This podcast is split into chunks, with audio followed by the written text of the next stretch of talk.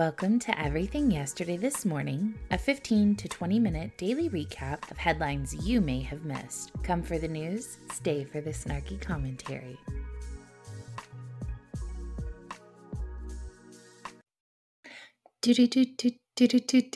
Good morning. Welcome to Everything Yesterday This Morning on Friday.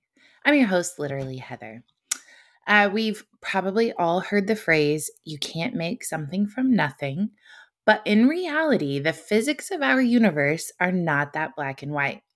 Scientists have spent decades trying to force matter from absolutely nothing, the Big Bang Theory. And now they've managed to prove that a theory first shared 70 years ago was correct. And we really can create matter out of absolutely nothing. This universe is made up of laws that govern govern things like energy, um, charge, momentum, and so on. In the quest to fully understand these laws, scientists have spent decades trying to figure out how to create matter. Managing to do this has always seemed impossible, but it seems that the research has paid off.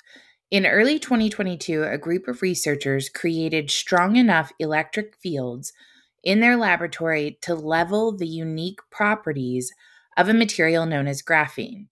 With these fields, the researchers were able to enable the spontaneous creation of particle antiparticle pairs from nothing at all.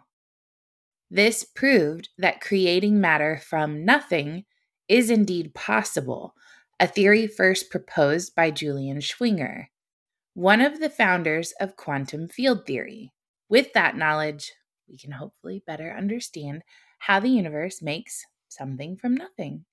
So, I always like to throw in a little science. You guys know that about me.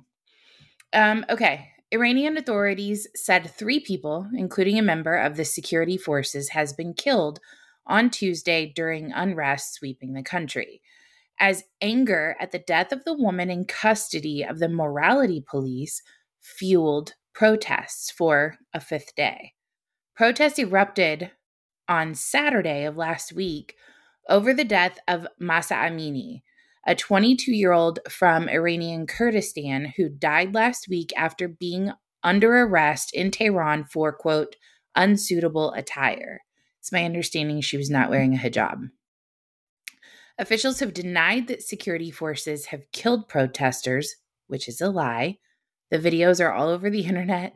Um, access to the internet, though, has been cut in the Kurdistan province, a move that intends to hinder videos from being shared in the region. And my guess is that it's an attempt to limit communication as well. The internet shut down observatory net blocks, and residents have said that Iran has restricted access to Instagram, which is the only major social media platform that Iran does not actually or usually block. A senior official said recently it had about 48 million users in the country. Amini's death has unleashed anger over issues including freedoms in the Islamic Republic and an economy reeling from sanctions. Women have waved and burnt their veils during protests, with some cutting their hair in public. These protests have, have engulfed much of the country, prom- prompting confrontations as security forces have sought to suppress them. Amini fell into a coma and died while waiting with other women held by the morality p- police, who enforce strict rules in the Islamic Republic, requiring women to cover their hair and wear loose fitting clothing in public. Her father said she had no health issues and that she suffered bruises while she was in custody Videos have shown demonstrators damaging symbols of the Islamic Republic and confronting security forces. One showed a man scaling a bil- building and ripping down uh, an image of Khomeini, who founded the Islamic Republic after the 1979 revolution. While I don't support U.S. involvement in other countries' political affairs, I think speaking out and educating ourselves in the areas we are lacking is also still important. There's not enough reporting with regards to what's going on in Iran. 60 Minutes decides to put on a scarf and interview a dictator instead of speaking with the family of Mahsa Amini or citizens living under an oppressive regime. Our administration is crawling on its knees to make the Iran nuclear deal happen instead of blacklisting their Ayatollah.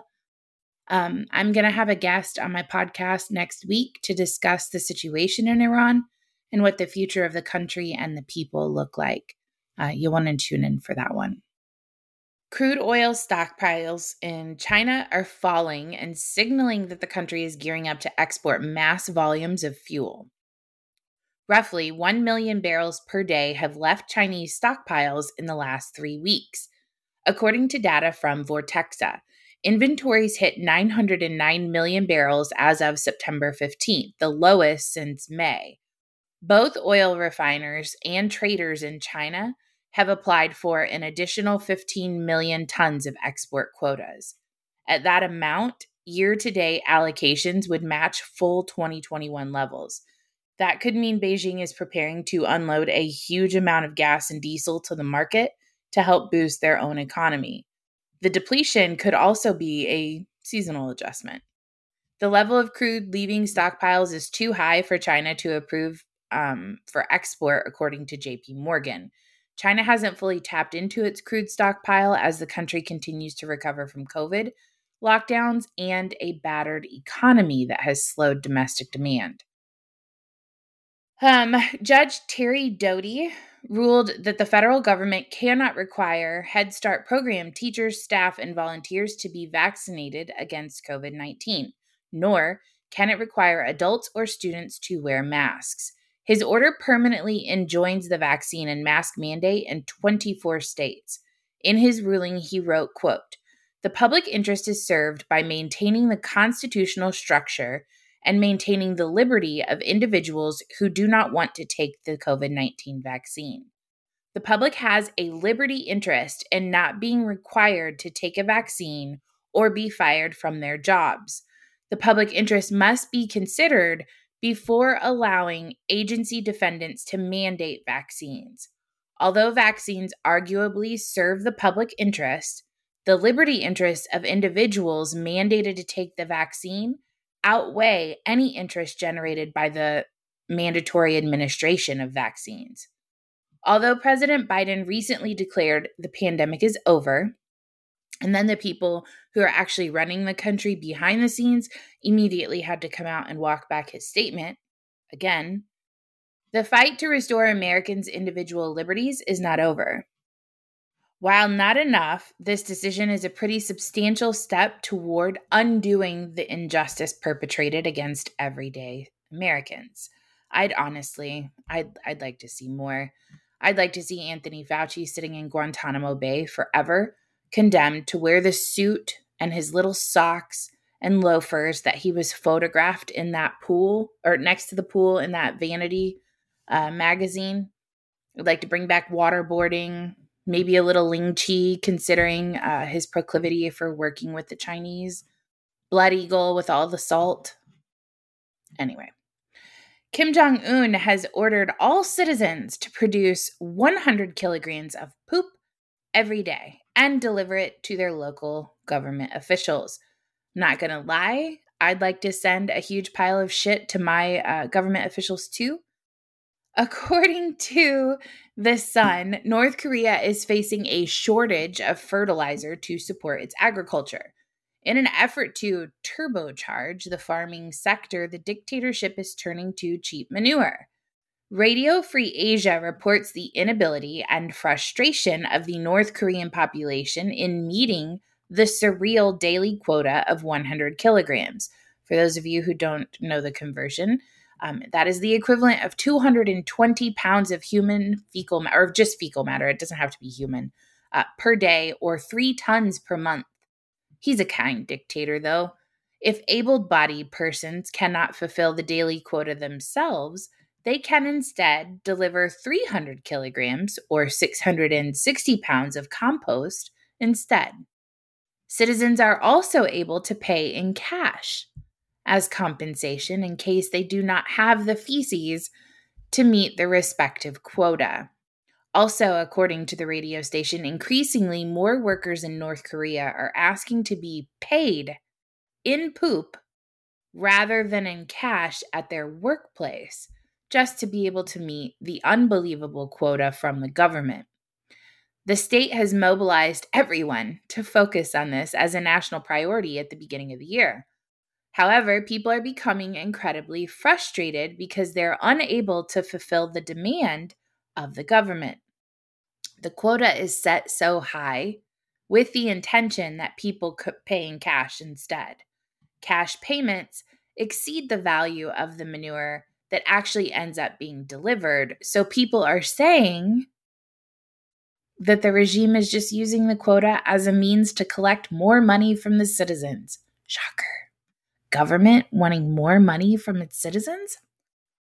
What world is this?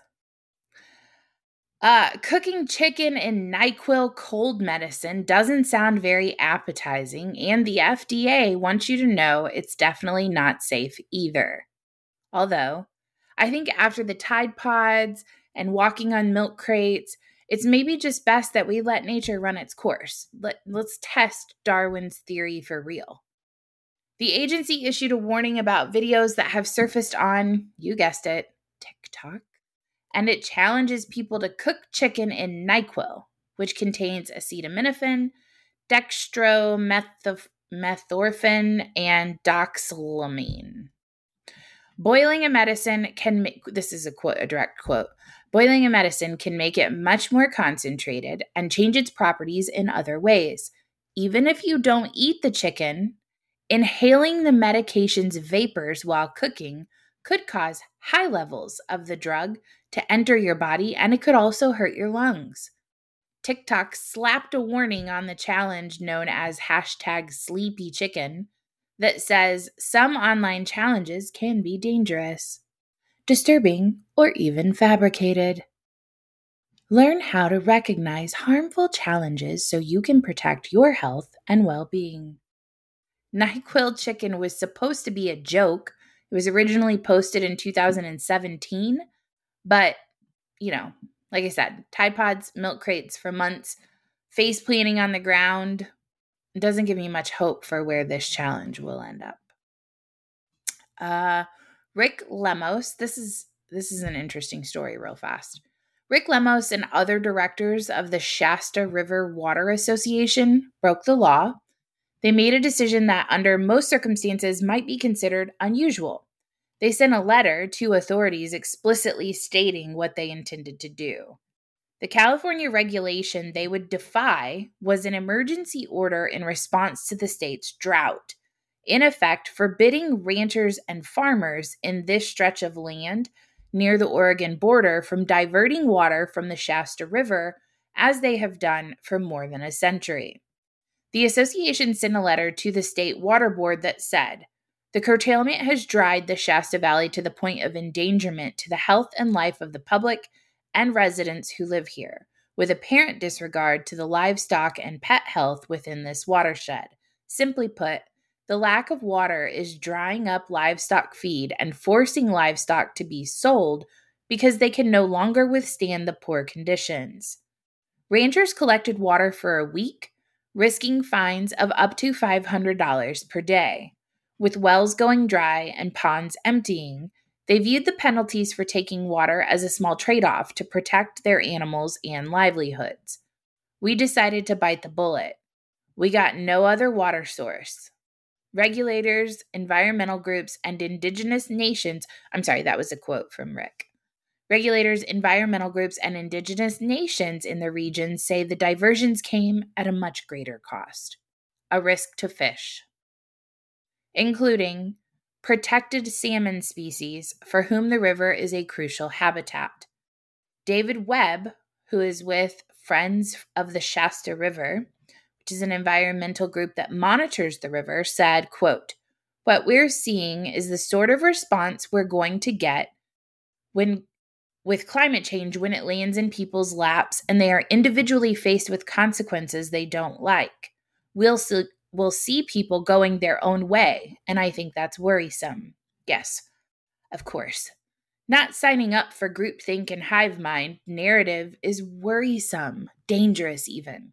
However, however, will we ever achieve a completely communist state if we continue to have people to do what it takes to thrive independent of the government and people like David telling them that they're subhuman.